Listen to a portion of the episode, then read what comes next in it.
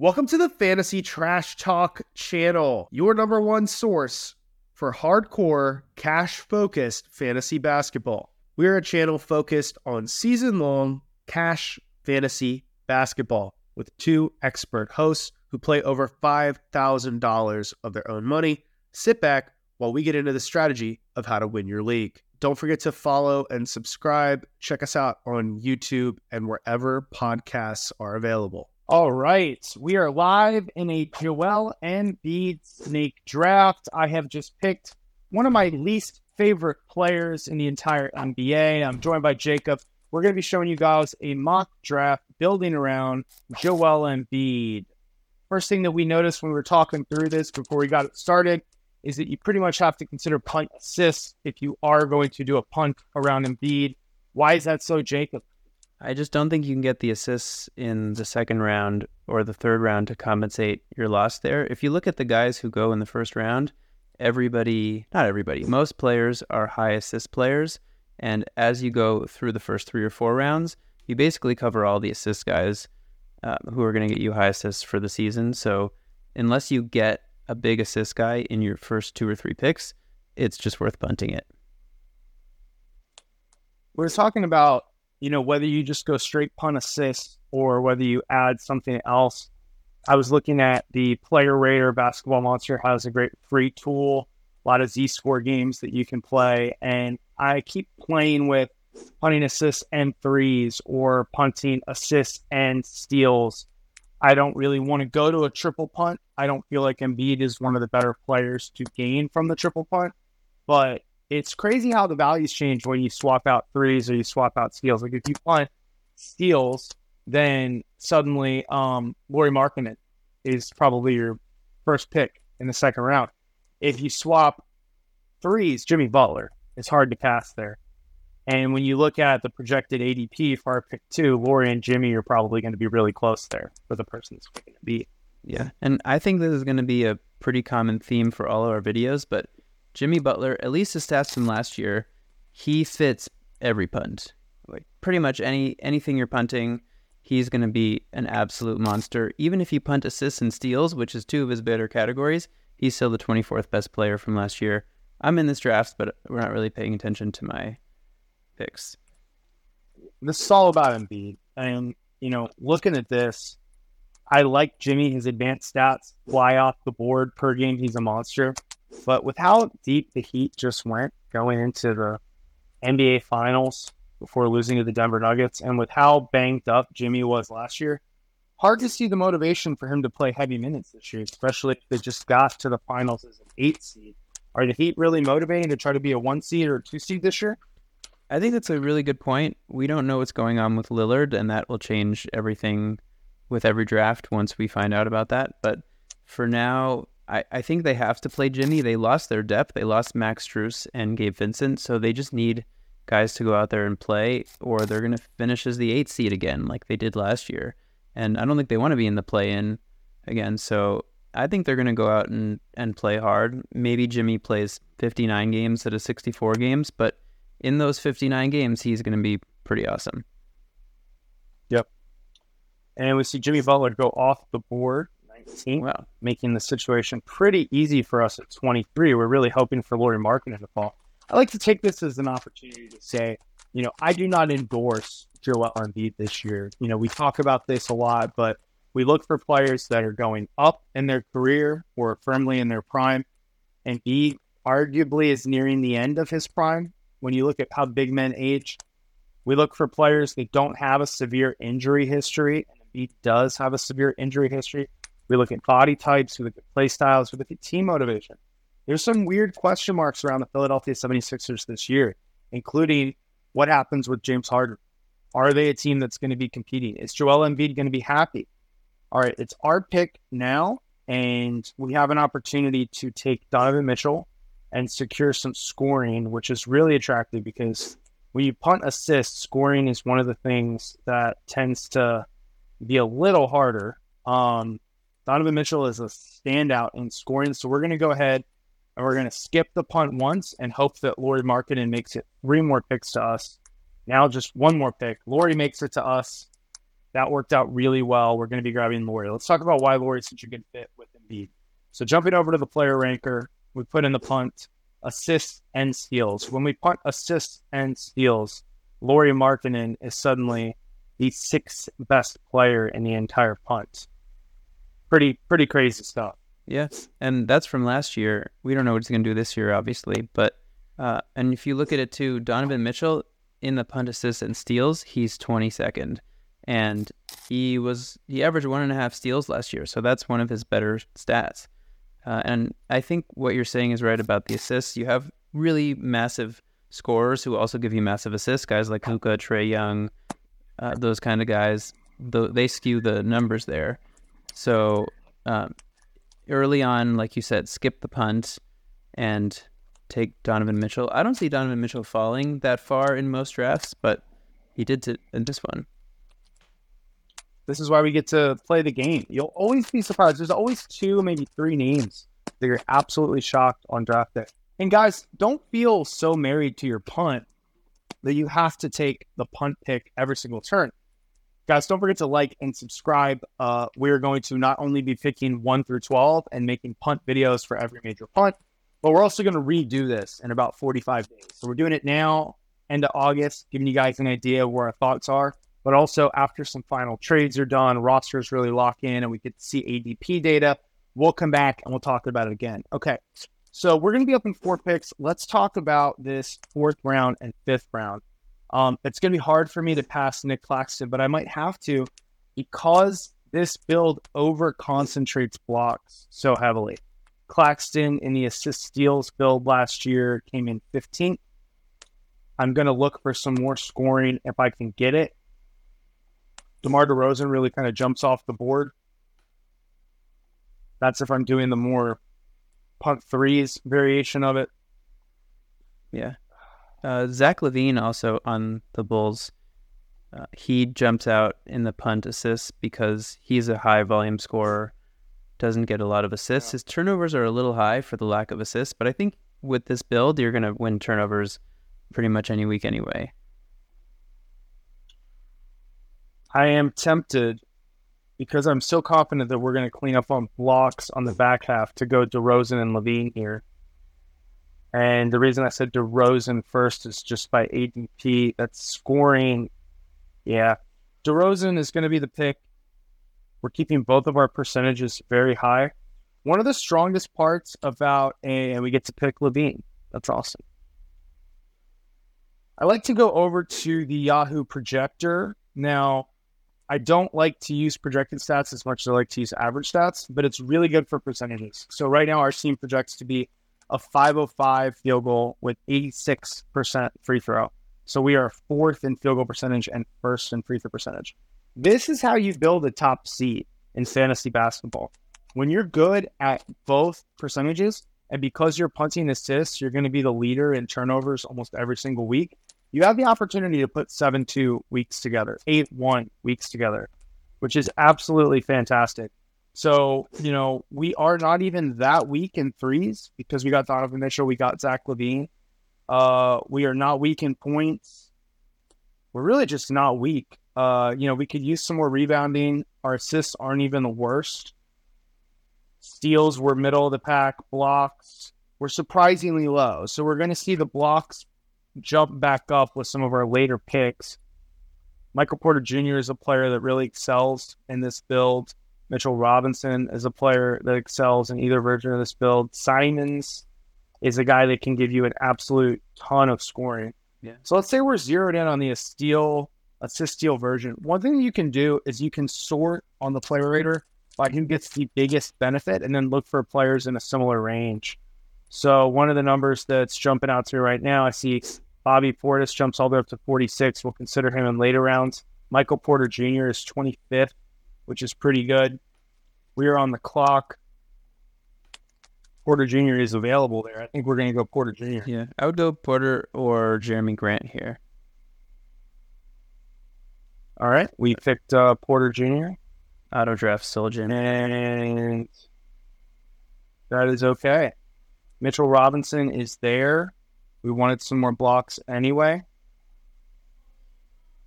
Yeah, and when you have DeRozan, since twenty six in the build. Yeah. when you have DeRozan and Embiid, Donovan Mitchell shoots a lot of free throws. LaVine, pretty good. Markkanen, you got a lot of high volume, very good free throw shooters. You can absorb somebody like Mitch Robinson onto your team, and you don't have to. We're still still going to be a good free free throw. throw shooting team. You just can't have too many of those guys. You can't have Mitch Robinson and Jakob Poeltl and I don't know, maybe one more guy who's going to kill your free throw. Then you're going to mess it up. But for now, you can do it.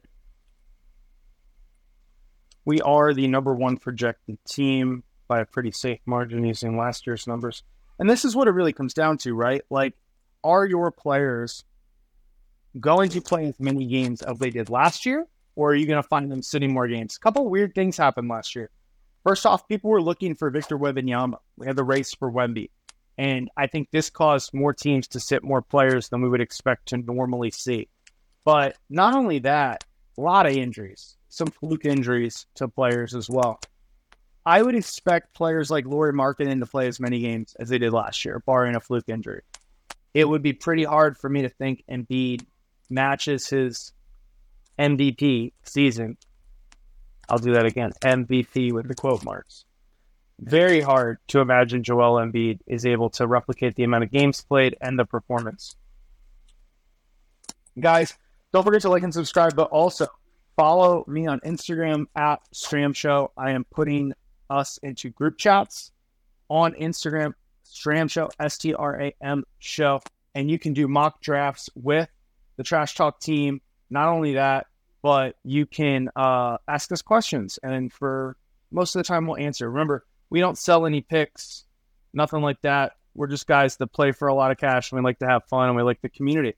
Also, if you want to play in the LA, Dallas, or New York City leagues that we're building, not only we get to play against us, but also you get to have a little bit of time on the channel, and we'll meet up in person to shoot some hoops and grab some beers. Yeah, and one other thing, going off the mock drafts, uh, the auction mock drafts are really hard to fill, but those are most of the drafts that I'm going to be doing.